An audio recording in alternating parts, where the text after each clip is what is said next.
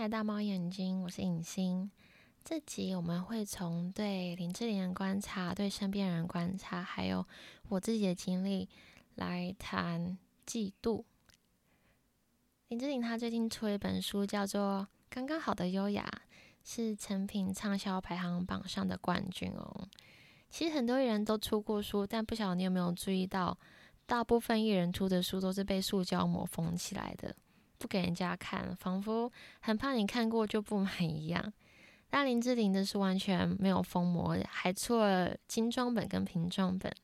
她这样大方的分享，跟其他作家摆在一起，毫不逊色。诶，相信很多人可能都只是知道，就是对林志玲的印象就是她漂亮、身材好、气质好啊，多伦多大学双学士这些外在物质条件的部分，但不晓得为什么她可以。特别厉害，毕竟外在条件好的人很多嘛。有时候女生太漂亮反而会被嫉妒、被讨厌。但为什么她可以是受欢迎的林志玲？不止男生觉得她漂亮，女生也会喜欢她呢？让我分享她书里面提到的人生故事给你听。林志玲说，她国中的时候。爸爸其实是六点就叫小孩子起床了，可是六点的时候，其实他就已经是穿好制服开始复习工作、功课，准备好随时可以出门的状态了。但他哥哥就是会一直在赖床啊，甚至就不起来，常常最后迟到，搭计程车去上学。所以他爸爸本来是想要送他哥哥去加拿大念书，但最后还是把机票的名字改成林志玲。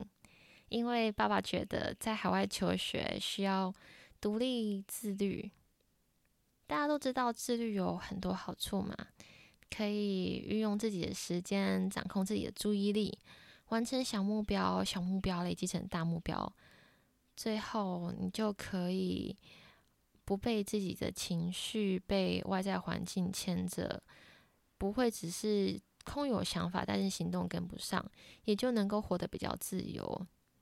而这些事情，林志玲从国中就开始累积了。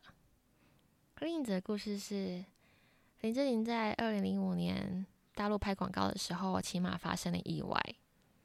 她那次摔伤导致她六根骨肋骨当中有七处断裂性的骨折。医生说，再往上一分一公分就是心脏，那就会不治身亡了。当时很多人都以为他是从马背上摔下来，但其实不是。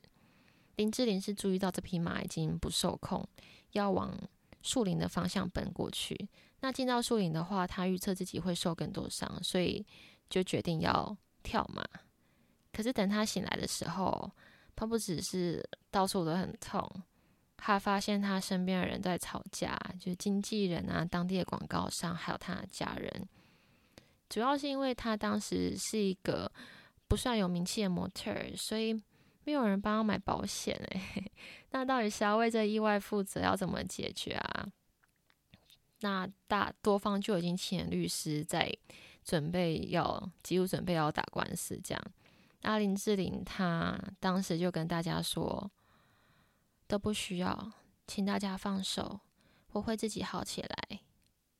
这句话听起来好像很简单，但是想象一下，在你的身体状况很差，你从来没有这么病、这么受伤、这么接近死亡，经历这么多恐惧、无助、不安、慌乱的情况下，你还可以决定放下争执，放下这场意外，让自己完全解脱，专心在康复的路上，是很不容易的。但他知道一开始就没有保险，所以要解决这纠纷的话会很不容易，所以他选择。放下去好了，也让身边的人不要为他这么着急、这么担心。那我发现说，这种特别厉害啊，可以吸引到好的机会，让他发光发热的人。他们特别厉害的部分，其实就是在于人格特质，因为人格特质会影响待人处事的方式啊，尤其是。后来我们正经历困难、经历挑战的时候，是用什么态度、方式去面对、突破自己的关卡？这部分是会让我特别佩服的。当挑战来的时候，我们是被情绪、心魔、环境、他人的话语牵着走呢，还是可以做一个不自私的选择？可以的话，你就可以改变你的命运了。在看这本书之前，就曾经有朋友跟我聊到说，他两个妹妹在学校时都是属于漂亮可爱的，但他们就常常被女生排挤，甚至。霸凌，把他妹妹的书包啊、便当藏起来之类的。他跟我讲的时候，我就蛮厚脸皮的，在想说，那为什么我跟我姐没这个问题呀？我有听容貌焦虑那集的听众就知道，我姐被老师说是校花嘛。那我其实是被霸凌过，没有错，其实是在职场上，不是在学校。但我相信，我知道关键是什么。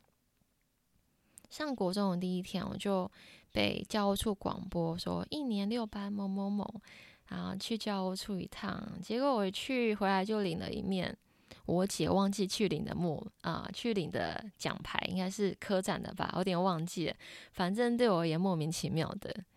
同一天呢，国文课的时候，老师又开始讲一些规矩啊，上课会考注释什么的。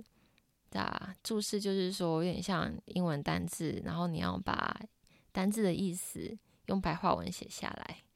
那我当时就立刻举手发问，问老师说：“请问回答一定要每个字都跟课本上一样吗？可不可以意思到一样就好了？”嗯，其后来我跟其他同学比较熟之后，才知道那天第一天的时候，每个同学心里面其实都在想说。天哪，他一定很强！怎么会一来学校第一天就可以领到奖牌？还问了大家都想问但不敢问的问题，真的是问得好啊！这样子，所以我们班上的同学对我主要的印象是，可能是聪明啊，有主见，或者是这种学业个性上的表现。只有别班不认识我的人才会在那边说。就是她，就是那个女的。我觉得她很漂亮。那我们班上的同学常常跟我讲的，反而是啊，我的美术作品被谁用坏了，或者是啊，如果昨天社会课的时候你在就好了。社会老师又在发神经，然后哪个同学又被骂，就是要找我主持正义，有问题要找我解决就对了。所以，让我们再回到刚刚志玲姐姐的故事。我相信这些个性啊、特质、能力，是真的可以让人记住你，放下嫉妒，打从心底的敬佩你的。接下来，让我们再思考一下，我们一直没有讨论到说，那嫉妒是什么啊？嫉妒从何而来？我认为嫉妒比较像是一种情绪，那它跟羡慕还有吃醋的差异在哪？羡慕我觉得比较像是单纯、单纯感觉的感觉啊，某个人哪样子好好哦，自己也想要，可是不会希望别人得不到，没有希望别人得不到的这个念头。嫉妒呢，会希望看到别人得不到，别人失去，别人变差。吃醋呢？有可能是羡慕或嫉妒别人可以得到喜欢的人的关心，可是重点会是在我想要得到喜欢人的关心，而不是另外一个人过得如何。我相信这种几种情绪感觉，每个人都曾经或多或少经历过。也许小时候不知道这是什么感觉，就让这种嫉妒的情绪增长，做一些自以为正义公平的事。像我朋友的妹妹比较受男生的欢迎啊，其他女生就觉得不公平，所以也让我妹妹的朋，让我朋友的妹妹，其他部分生活的不顺遂嘛。或许有时候我们看到有成就的人，或许是学生时期成绩好啊，或者是工作表现好，嗯，社会上社会地位比较高，或者是工作收入比较好的人，他们也有努力的一面。有些人会认为说啊，努力是一种弱点，代表他也不是天才，他也不是天生就有这些成就，心里就好过一些。这些心态其实都蛮常见的。可能有些人会意识到，可能反省啊，就觉得哎呀，这种感觉很坏，我好糟哦，我好坏哦。不过任何情绪都是有原因的嘛。嫉妒也是一种反应，一种提醒，让我们可以循着嫉妒的这个线索，去了解自己哪部分其实比较匮乏，没有自信。或许你嫉妒别人买车、买房、结婚、生子。那这就是一个机会，让我们去反思自己是不是其实需要什么物质的东西，或者需要另外一个人啊来带给自己安全感，或者是不是平常我们一直压抑自己的动力，觉得自己做不到，或者是骗自己说啊，其实我没有也没关系，我没有那么想要，但其实我们是想要为自己争取更多的。那或许我们嫉妒别人生在有钱人家，生活水平一开始就比较高，但其实每个人都会经历喜怒哀乐，会有不同的挑战跟课题啊。含金汤匙出生的人也一样。那为什么我们可能会对某件事、某个人特别的心理不平衡，可能会重复的发生类似的、类似的事件，或者是类似的情绪？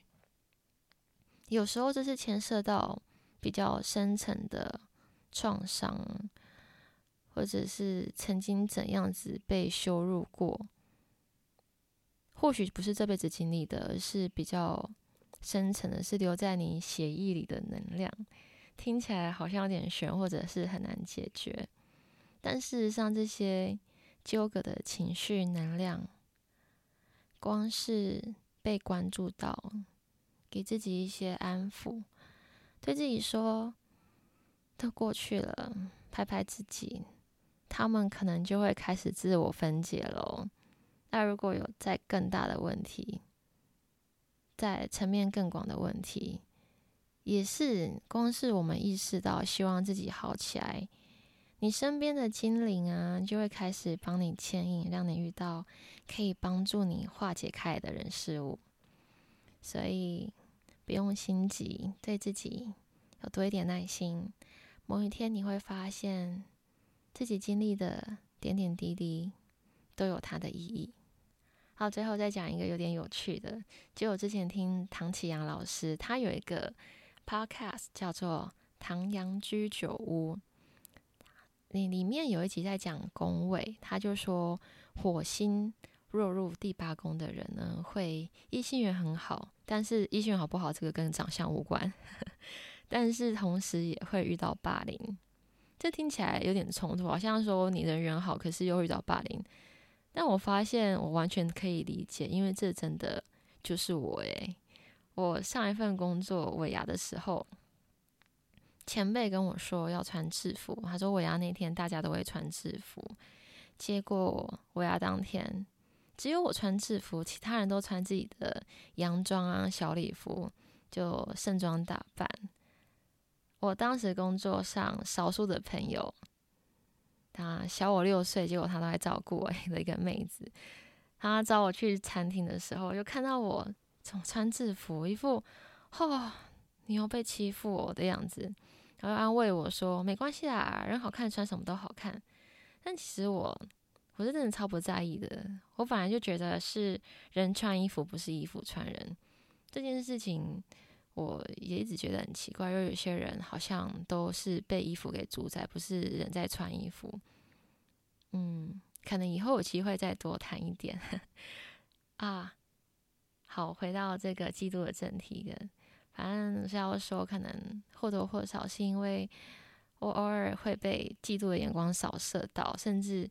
有朋友跟我说过，他希望可以变成我，所以我反而从来没有嫉妒过任何人。我会羡慕，我会吃醋，但我很肯定自己从来没有希望谁过得不好，因为我很清楚每个人都有自己的痛苦折磨。你现在觉得谁拥有很多，然后有就会失去嘛？应该说，有些东西是注定会失去，有些事情是慢慢会失去的。那有些是，就算你，就算你不会失去，但是你也需要去维持嘛。那维持也是一种努力。反正拥有更多人，其实他人生起伏可以更大，这可能是更大的考验。那我们今天就差不多聊到这边喽。欢迎大家跟我分享你的想法或者你的困扰，